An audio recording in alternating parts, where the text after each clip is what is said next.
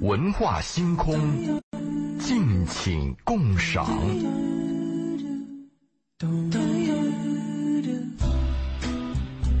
周五的晚上，我们又要听到周老爷的声音了。我想，可能有很多的朋友也在期待啊。呃，今天我们继续和周老爷来聊如何 hold 住啊，hold 住对的人。对我们上次说 hold 住，就是如何把这个人保持住。我们前提是你遇见了对的人，这个对的人呢，我们指两个方面吧。一个是你确认了个人要跟他走下去，还有一个大部分我们讲的是已经结婚了。啊，这个 hold 住不一样。不一样，因为你恋爱期间的时候，一生气、一咬牙、一跺脚，走人就走人了。但是婚姻不是，婚姻你结婚的时候啊，你会比较冷静；离婚的时候你会更冷静，因为婚姻里边是利益关系，而且还牵扯到第三代和上一代，它牵扯到三代人。所以我们讲 hold 住的时候讲的是这个方面。讲这个之前，我们每天要谈点生活上杂事儿吧。每次开始我要谈一个杂事儿啊，每次我们讲一讲，老讲这个情感的这种有点枯燥啊。就你们发现这个人老了以后啊，比较悲伤。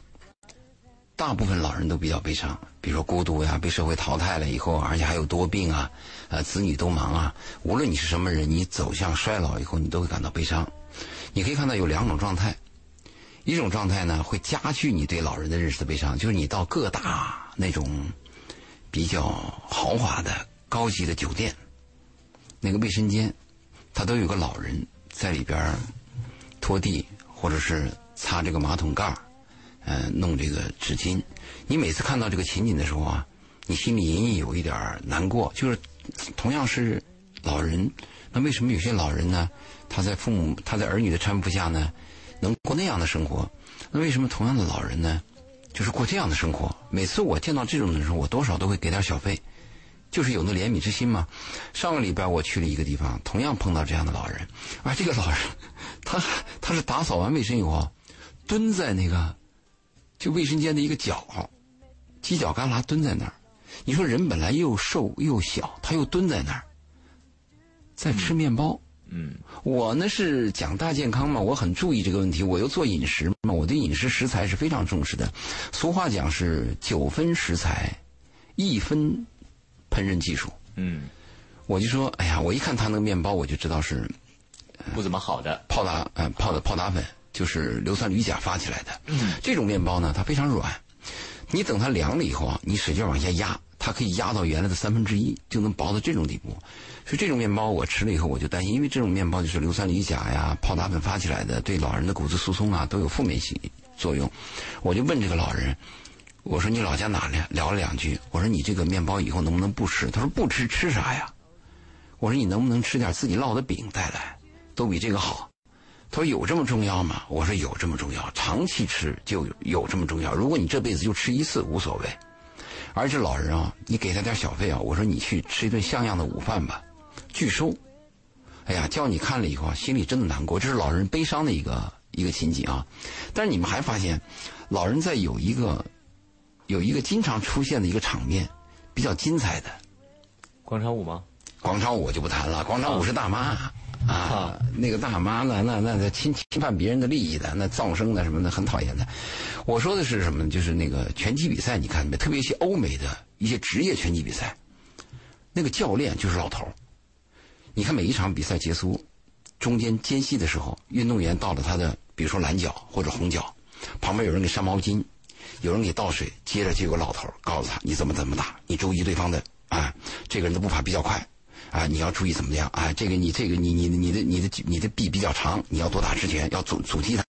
哎呦，他在旁边讲的时候，你感到非常精彩，你就没有感觉到他是老人。嗯，你感觉他充满着活力，而且在一个年轻人战斗的这么一个平台上，他充满着激情，他自己都带入了嘛。因为那种比赛，职业比赛，一个运动员的输赢会影响到整个一个团队的收入啊。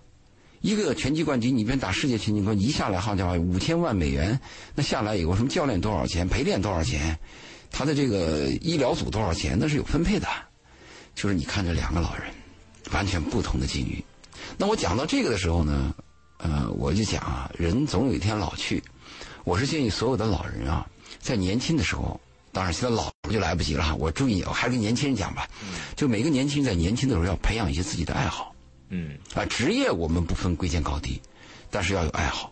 如果一个老人老了以后退休了以后没有爱好，老得很快。你像我父亲原来他们那个干休所，特别明显啊，半年以前啊还是什么副军级啊、副师级的，一到干休所，半年以后你再见他，头发白了，人也萎了。啊，我的建议是，人可以老，但是不能衰。我们的口号是八十岁以前能工作，九十岁以前能自理，目标是一百，慢慢活，快快死，说不行就不行了。第二天约好了要去上山的，早上起来就不行了，说死就死了。我们应该这样的生活，所以我在这里边呢，我祝愿每一个嗯老人身体健康，而且我还要提醒每一个年轻人呢，啊、要爱护自己的老人。你先不要说爱他人了，我们爱他人的我都不提了，爱护自己的老人，这是我们在节目当中谈一点杂事儿。我特别喜欢刚刚周老爷讲到的有一句话，叫做“我们每个人都应该要培养自己的兴趣跟爱好”。对，因为有了这个，才能够决定我们更多时候，包括我们还是年轻人的时候的生活质量。嗯，别一天到晚的闲的没事儿干，去追追这个，刷刷那个的，自己的收获真的，你把时间都花费了，你把睡眠都牺牲了，你获得了什么？短暂的愉悦，然后呢，更大的空虚，就时间被偷走有点可惜，有点可惜。我觉得这个周老爷说这个爱好啊，它固然重要啊，但我觉得所有的年轻人呢，首先要考虑的是自己的养老问题生存问题啊。对对对，就是说我们先把物质上啊，就是你要先考虑好搂到手，对，你要考虑好，就是你退休以后或者你不工作以后，你还有一个比较完善的老年生活。嗯，这是第一个。这样的话，你不至于因为活不下去，像很多韩国、日本的老人，真的是上上街工作的，他们的养养老金、退休金不够生活，他必须要工作。他必须要工作的时候，那你被迫工作去为了生活，那老年就很凄惨。嗯，咱们先把物质条件准备好。现在好多人真的九零后已经开始养，准备养老。九零后已经开始存钱养老了，例如我，真的，咱们先把这个问题解决掉。你不需要用老的时候花钱呃花时间去赚钱的话，我们再谈爱好的问题。嗯，好，接下来谈点轻松的问题，比如说谈谈恋爱什么的，跟心爱的人在一起如何搞定他之类的。但是你你刚才贝贝讲那个爱好的问题啊，你注意啊，这个女孩的爱好啊，大部分是在小时候培养的。女孩到了青春期，一谈恋爱，一工作，嗯嗯，几乎就没有爱好。我们发现很多女孩问她的时候，啊，我小时候培养。你看有一个日本有一个吉他手叫春之佳之，春之佳志，他弹吉他非常漂亮。我去日本的时候，我就问我说：“你们知道这个人吗？”很多日本人都说我知道。你去一些大的商店，你去看春之佳之的碟就摆在第一位，那是十年前了。他从小的时候就学吉他，他学吉他，他爸爸为了他学吉他啊，放弃了自己的工作，因为孩子能不能坚持下来，往往取决于家长。比如说你去打个球啊，弹个琴啊，最后是家长觉得，哎呦不行了，放弃吧，太累了，时间不够。所以小孩的培养爱好非常重要。刚才一鸣谈到那个储备的问题，一鸣的意思说你要先有物质生活，先够钱。其实你不是老人，你等你是老人以后，你会发现啊，老人特抠，老人是爱钱怕死没瞌睡，这是老人的三大特点。老人花一笔钱很少用，他用在哪里呢？就是被人骗，保健品，还有一些药。啊，老人在这项方面花钱花的特别多，所以我说，与其我们储备金钱，不如我们储备健康。如果你很健康，你老了以后你会发现啊，花不了多少钱。那衣服破衣烂衫有的是，够你穿的。吃能吃什么？吃不了多少，清汤寡水的。所以储备健康比储备金钱还重要。但是我们年轻人都有坏习惯，而且我发现我周围有一个普遍现象，我们每个人都有顽强的毅力与癌症做顽强的斗争，但是我们每个人都没有毅力与坏习惯做斗争，这是非常可怕的。所以节目当中我们要提些题外话，因为我们讲的就是爱和生活健康嘛，嗯，对吧？对，储备健康确实还是应该排在首位，然后其次是储备金钱，对，然后储备健康是第一位储备爱好。嗯 那我们回回正题，好，嗯嗯，回正题，我们还是谈我们如何 hold 住嘛。这个 hold 住是比较难的。我们说，叫打江山容易，坐江山难。而且我们还说，打江山是一种人，坐江山又是另外一种人。就是专业的人干专业的事，可是我们过生活的过日子啊，打江山和坐江山是同一种人，怎么办？这个就很麻烦。也就是我们经常讲，很多男人有那种追求女人、征服女人的能力，但是他没有管理自我和、管理家庭，包括调理女人和管理女人的能力，我们在这方面做的特别差，所以我们家庭的矛盾、生活的矛盾特别多。在这个在这个问题上呢，一旦有了损伤，我们想去弥补，几乎是不可能的。嗯啊，生活和金钱一样，金钱你比如你做生意失败，失败就失败，那个钱就当当着，你咬咬牙，你说我什么地方摔起来，什么地方再爬起来，你去爬爬试试，你的一千万没了就是没了。嗯你再挣一千万，把那个洞先补了，啊，不要说那种大话。所以我们避免问题，小心驶得万年船是很重要的。我们讲这个 hold 住啊，我们前面已经讲了很多了，今天我们再谈一下 hold 住有一点很重要，就是给对方自由和空间。我们一结婚，一成为男女关系，一说我爱你，马上就有一个约束和被约束。其实我们自己约束自己，这个是提倡的，嗯但是被约束是很难受的。嗯所有的男人都希望女人，呃，这个呃，爱护我，而不喜欢女人管理我，嗯，对吗？所以这个问题呢是非常非常呃对，艰巨的一件事情。但是很多女人都不懂这个事儿，很多男人也不清楚，就糊里糊涂的感到别扭，糊里糊涂感到烦，糊里糊涂就出轨了。其实它是有来龙去脉的。嗯你发现没有？就是我们，你谈恋爱，包括移民，你现在正在热恋，就在这选择当中、啊。并没有啊，我要撇清一下。就是 好，你会发现你身边的女人或者是女孩，最后你会和谁走在一起呢？一定是舒服的那个人，对我而不是漂亮的那个人。我也呃，同时最好 算了，不说了。首先是漂亮有点正确的价值观。嗯，不，一般来讲，男人看女人，第一基本条件是你要漂亮，如果没的长相不入眼，其他不要谈。嗯，我们讲的基本条件和必要条件和充分条件是不同的。是，但是充分条件啊，应该是舒服。嗯，你看很多很多男人，他最后走在一个女人身边，而且愿意和她在一起。你最明显，我们说的周润发和发嫂，发嫂比周润发大几岁，对吗？但是你看呢，长相平平，人也一般般，没有什么靓丽啊，或者是大亮点的这种人。但是你看他们过得很好，嗯就舒服是很重要。而这个舒服来源于什么呢？来源于内源，嗯就是你的内在。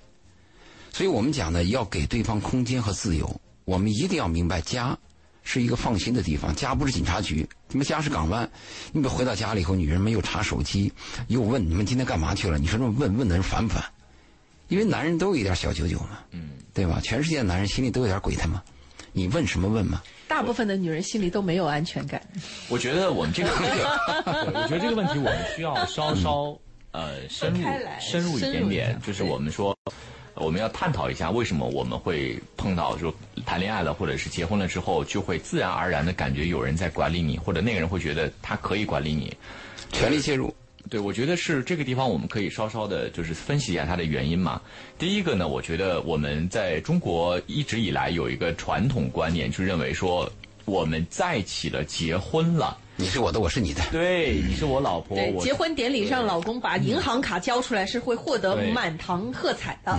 对，所有权、是啊，我对我你我对你有过问的权利。领地，对，首先我对你有过问的权利，首其次你要有对我保持忠贞的义务，必须，同时我要有检查你是否忠贞，是否对我 的权利。否则就是怎么样对，。所以你看，嗯，不论是男的查女的特别严，或者女的管男的特别严，他们都认为理所当然。我不管你，谁管你呢？我是你媳妇儿啊，我爱你啊，对啊，所以我觉得这是第一个。第二个什么呢？就是呃，首先是他觉得有这样的权利，其次什么？他内心有这样的需求。他内心为什么有这样的需求呢？我认为很多人其实对自己的了解是不准确的，会没有安全感。嗯，这个没有安全感是因为什么？是因为觉得我不够好，我总是需要不断的验证。或者是发现别人比我好，或者不知道明天要发生什么。对，就是呃，我我觉得这个根的问题上啊，还是在自己身上。就有的人他很自信啊，他觉得我很 OK 啊，怎么可能？就是或者说他会他会相处起来会舒服很多，他不会去查别人手机的。嗯，他觉得你要跑了是你是你的问题，而不是我的问题。我我就觉得大家可能是不是要思考一下，为什么你会这样这？个你说的思考是一方面，刚才我们讲到强介入，强强调占有欲啊，还有一个就是我们对婚姻的定义。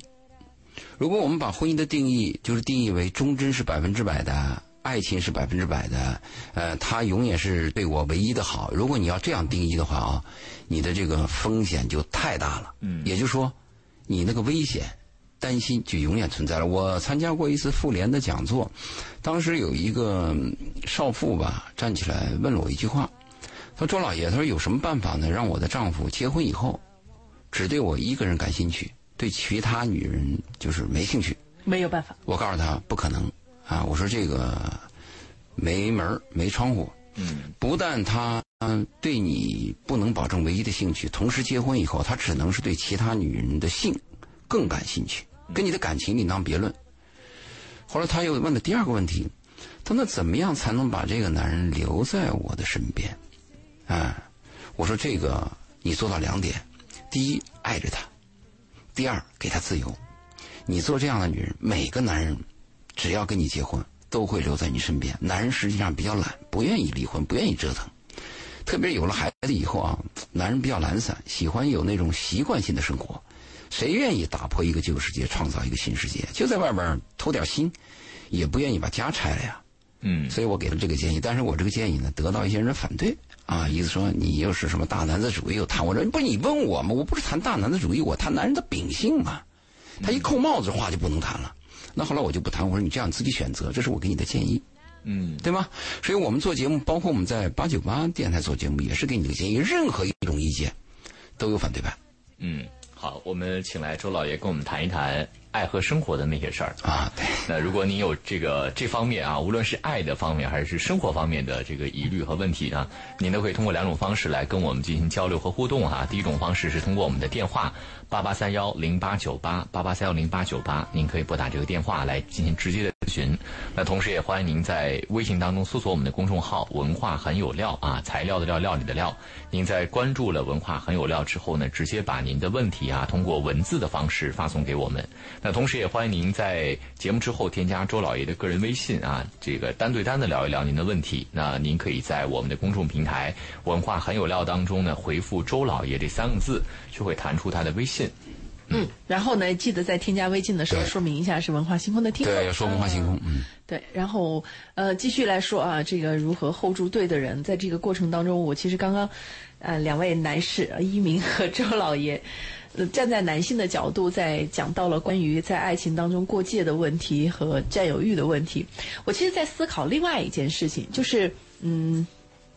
这个跟时代有关，比如说周老爷很多次在节目当中讲到过，就是两个人相处啊，其实最和谐的，也这这么多年几千年的文化沿袭下来的一个传统，是一个为主，一个是为辅，一个是主导主创造财富，一个是这个顺从服从以及保持家庭的和谐美满。这一个观念，我知道至少在现在有很多的男性，包括女性身上也会有。但是我为什么要讲时代的这个特点呢？就是已经开始有越来越多的女性，她有了这个独立的意识，从经济独立到个性独立到，但是但是到肉体独立，哎对，但是肉体独立好吗？这种独立在之前的历史当中，它几乎是没有出现过，除了最早的母系社会，但是在那个社会是很短啊。所以你你，所以我想说的，是，有很多的女性在这个过程当中是有迷茫的，她不知道怎么在这个世界当中去把正，也不一定是正确吧，把最合适的独立的自我形象树立起来。所以你会看到有一些就让你觉得很不习惯啊、不能接受啊的这种状态出现。嗯啊，比如说这个，你知道最近不是这个帽子女事件、劳斯莱斯女事件 Top Five 的那个啊女编辑事件，嗯就引发了很多人对于现在女性，包括 Papi 酱的个人的一些观点的选择，都引发了很多人对于现在的女性的一些重新的定义或者思考，但是更多的是带负面的。呃，我我们是这样谈，你谈的问题我实际上都理解了。你的意思说现在女人变了，现在女人强大了，现在女人有新思想啊，就是我们所以在两性关系当中，同样的疑惑和迷茫也是存在的，这个能老套用老对你说传统的那个我明白。你现在就说我提原来提出一主一副的这种观点是老了，不是或者说老了，或者说或者说如何让他适应新时代在发生变化的另外一个不愿意变成负的人的状态。啊，你要不愿意住变成负的人，你就变成主的人。两个人只要合作，两个人只要合作，必须是一主一副。贝贝，你刚才谈的问题啊，是非常危险的一个问题，就是很多女性她们有一个错误，她们认为我们过去需要男人的粮票，所以我必须要和男人在一起对。啊，老话嘛，嫁汉嫁汉，今天不需要了。对吗？对，不需要可以，那你就过单身，千万不敢什么，我骂着男人，然后还要找对我讨厌这种嘛。你看你现在很多那个所以现在好多人喜欢小奶狗。我我觉得是这样的啊，就是你愿意就行嘛？男女关系没有定义，就是臭味相投。你比如说我，我不管我站着吃，我蹲着吃，我愿意，只要我们俩契合就行。我觉得是这样的，就是给其实给了女性更多的选择，就是你可以用原来的传统的，你找一个强势的老公，对吧？你愿意做那种就是相相对弱势的角色，OK 的，没问题。你够强大，你来做强势，你征服男人也行啊你找一个弱势的老公来陪衬你，这是也行啊 OK 的。对啊你像那个李娜，对吧？不就是这种模式吗？大家也觉得没什么关，没有什么关系。第三种，我觉得大家喜闻乐见的就是你过你的，我过我的。然后呢，有需要的时候大家在一起过一下。喜闻乐见，喜闻乐见。但因为你说的那个第二种情况呢，就说女人为主，男人为辅的这种家庭很多，但是啊，这种家庭我跟踪过。我也有案例，最后这个男人会爱上小保姆的，完全有可能，因为男人雄性的那个那个本能啊，他就是要有一个我的女人，不论我是一个垃圾工，还是我是个 CEO，男人的本性，雄性动物的本性啊，就是这个东西。你现在反对我的女性，听我节目的人没问题啊，你反对周老也可以啊，你只要过得好，你真的是肉体都独立，你过得愉快，我祝福你嘛。嗯，我就担心什么？你骂着我，接着还要是还违背着我，违背着我自己那样干，还对我有意见，对我的说法也有意见，那何必呢？就是周老爷是觉得第一种、第三种都 OK，第二种有隐患。第二种也行，只要你 hold 得住也行，也行我们没我们没有定义啊，我们做这个节目注意啊，就希望每对家庭、每对男女、每对狗男女都过得好，绝没有说什么必须要怎么样，是不是？贝贝，你说那个问题，最后导致什么呢？导致就是现在的。女单身、剩女和分裂的家庭越来越多，这也是为什么二零幺五年美国非注册的 family 大于注册的 family 的原因吗？嗯，是不是？男单身也挺多的，跟这个跟你性别没你你不要说男女关系啊，咱们就说这啊，一个公司的合作关系，你有俩总经理，你试试看，一个公司有俩总经理吗？嗯，你看看，只要有两个总经理，就会有问题。嗯，只要说这个问题啊，谁对咱就听谁的，这一定吵起来，谁对啊？对的定义在哪里呢？嗯，所以它天然有一个一主一仆，这样是最好的了。嗯当然这是由你们自己了。如果你我是个女人，我说我就不愿意，我就要听我的，可以啊，你找到这样的男人啊。嗯，我们怕的什么呢？找到这样男人，注意啊，他又瞧不起。啊，有往往这种跟随型的男人是没本事的，肉肉的、绵绵的、小白脸都有啊。他翻过来又看不惯，他眼睛又往上看，往上看呢，他他他他凤凰攀高枝，但是他又抱怨着。这不是公主病吗？不，这公主病，这这问题就在于她不是公主，有公主病，的。就就是就是又看不上这个，又要又又要将军，又看不上驸马。所以我们说的就是这个问题吗，对不对？好了好了，我们这个直播间电话是八八三幺零八九八啊，八八三幺零八九八。如果你有生活或者是爱的方面问题呢，您可以在拨打我们的直播间直播间的电话。对，我们来我们来问候一下八八三幺零八九八线上的姚先生。姚先生你好，哎，姚先生您在吗？喂，姚先生。好，好可能姚先生刚才断线了哈，那我们就先进广告吧。好，欢迎大家继续回到今晚的文化星空。每周五，我们都和周老爷一起在电波当中跟大家来聊一聊生活，聊一聊爱情啊！也欢迎收音机前的听众朋友能够通过我们的热线和微信跟我们进行互动和交流。热线是八八三幺零八九八，我们的微信平台大家可以关注“文化很有料”，嗯、也可以直接发留言，也可以回复周老爷，呃获得周老爷的二维码，然后。扫一扫，在节目之后的时间添加周老爷之后呢，跟周老爷私下聊一聊，别忘了告诉周老爷是文化星空的听众。现在我们的热线八八三幺零八九八线上有几位朋友在等着，我们一一来问候一下。好，首先问候到的是这位姚先生，你好，姚先生。哎，你好，哎哎，主持人好，嗯周老爷好，你好，呃，那个我呢，就是有一直呢有一个难题嘛，然后就是想周老爷在这帮忙解答一下。怎么办啊？这样，的嗯，呃，就是我呢有两个小孩了，然后呢我老婆在家带孩子，我在外面上班，然后呢我老婆呢她就是一直觉得自己没有安全感，然后经常拿这个事情呢来跟我吵，然后拿什么事跟你吵？拿你在外面上班跟你吵？那她没有安全感，然后就是说平时有可能偶尔会吵嘴啊、吵架、啊。那他有没有具体的要求？就怎么样就有安全感？比如我每天晚上八点钟就回家，还是每月把工资都给你？他有没有一个标准？呃，我每个月会把工资都交给他，自己留的就是不足一千块钱。对他的诉求什么？他怎么样才能达到他的安全感？因为每个女人的安全感是有区别的。你老婆的安全感，她要什么？他也没有说出来具体要什么。我一开始呢，哦那就麻烦是把部分工资给他，后来把全部工资给他，再后来把我的每天晚上的这个要给他，给他打电话、视频，然后给朋友出去吃饭啥的这些喝酒的这些应酬全部推掉了。每天晚上九点多就要陪他进行聊天、打电话，啊，反正一直就是说没有安全感。那你这个老婆就是就是对，我说她这个老公还挺好的。对你这个老婆作对不过我老婆呢也是比较辛苦，她一个人带两个小孩，在家呢也确实很累。然后只要一闲下来，孩子都睡觉以后呢，就开始就是就是各种抱怨呐、各种怨妇型的，嗯，在家待着，觉得这以后怎么办呢？这这个以后自己也没有任何一技之长啊，就是也没有工作，没有上班，怕我这边说在外面出轨啦，或者在外面。其实我是一个很顾家的男人，我是对孩子呢也很也很喜欢孩子。很多男人都顾家，嗯啊，对，但是就我现在就是一个无解的问题，现在就是这样，就是老婆她就一直觉得自己没没有安全感，但她又说不出来具体要什么东西。呃，我整的我你的意思说，面对这样老婆怎么办？对，那我现在应该怎么办？其实我很喜欢这个家庭，我我是很维护这个，就是现在我喜很喜欢现在这种家庭，不想不想不想说把这个家庭给给给分开破坏掉。嗯，对那在在在在日本啊，你先就问这个问题怎么办嘛，对不对？那我们就聊两句嘛。我觉得我现在真的已经没有什么办法，房子写他的名字，钱啊全部上交，然后就已经我觉得已经没有办法了。你一分手，你跟老婆一离，马上很多女人来找我你。你你你别说，好多人可能正在听节目的女性，或者单身女性，都会觉得天呐，这样的人到哪里找？请主持人留下他的联系方式。好男人都没了。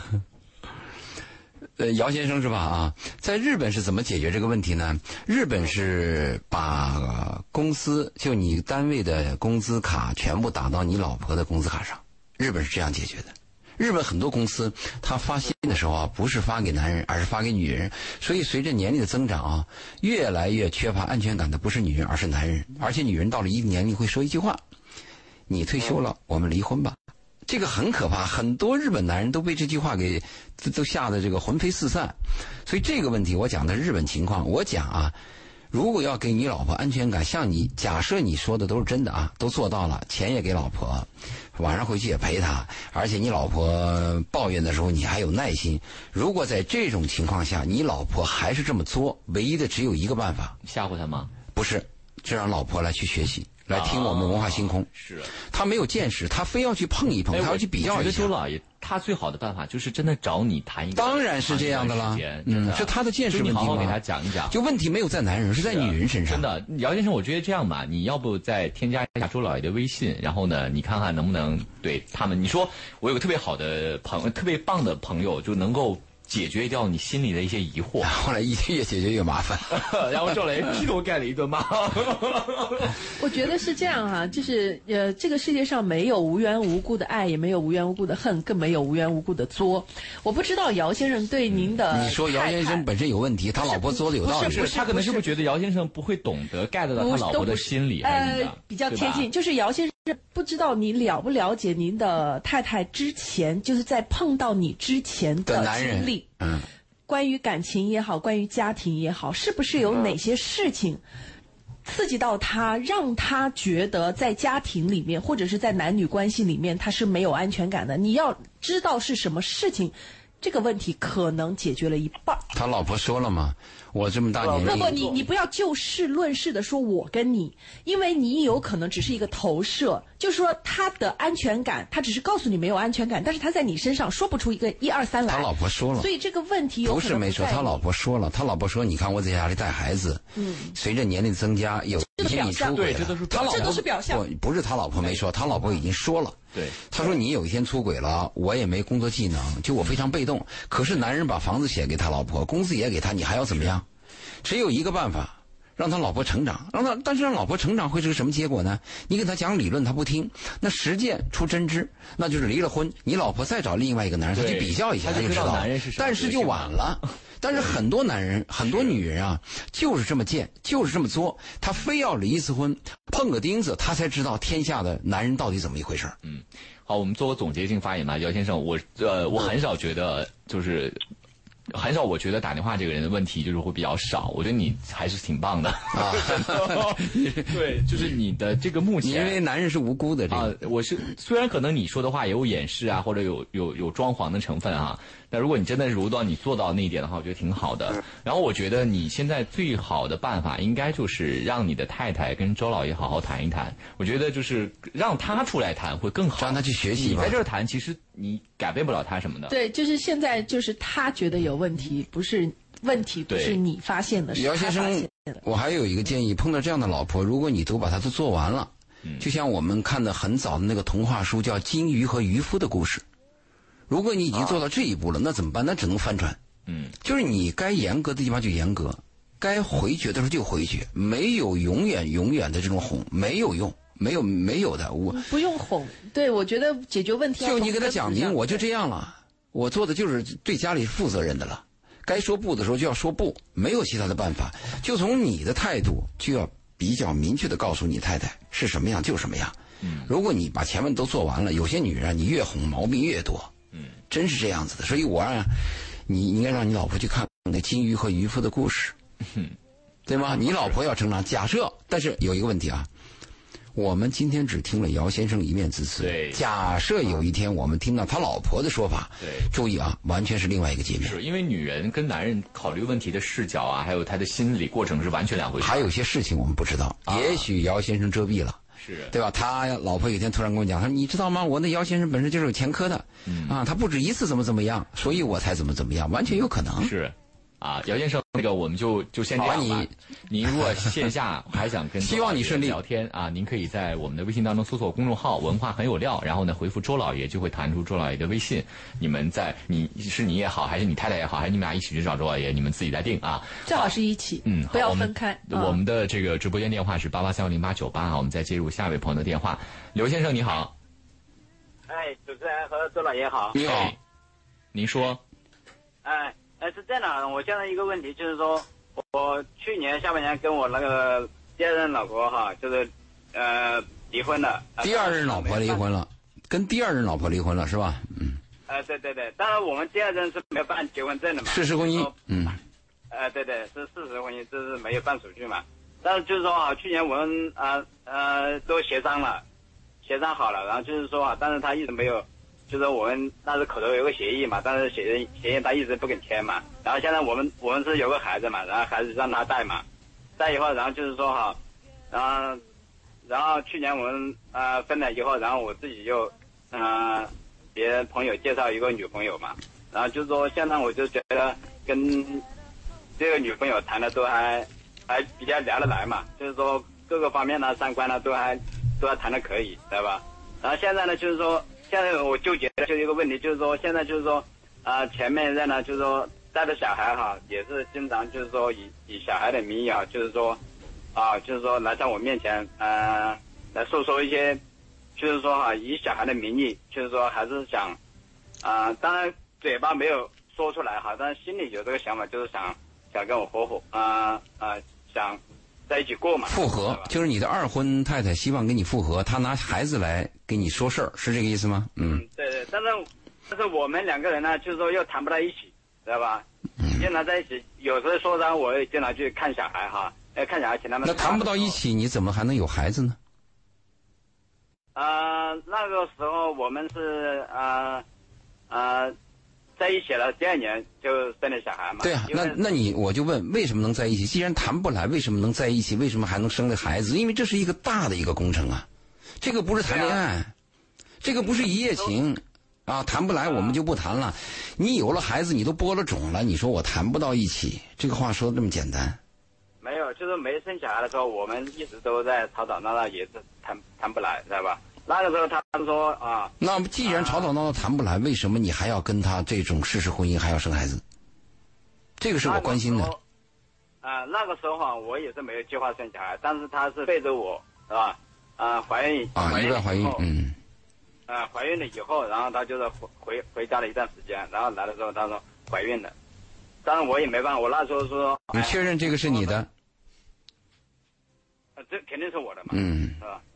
这个那你说的是你的第二任太太，那你有第二任就有第一任，那你第一任是个什么情况？第第一任的话，我们那时候是过了呃十四年，然后因为也是经常吵架，以后后来发现他出轨了以后，然后就我们就离婚了。有孩子吗？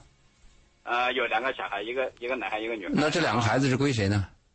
都是都是我在负责。哦，你是监护人。那现在这个二婚的监护人是谁呢？是女方。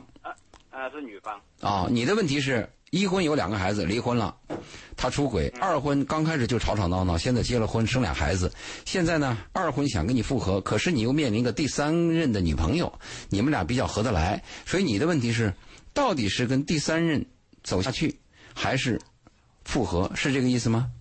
啊、对对对对。嗯，我不了解你的第三任啊。假设你的第三任确实能够走一辈子，那我的回答就是 yes，肯定跟第三任往下走了。因为你的第二任已经发现问题了。因为男人一辈子碰到的问题就是，碰到一个新鲜的女人，怎么样甩掉旧的女人。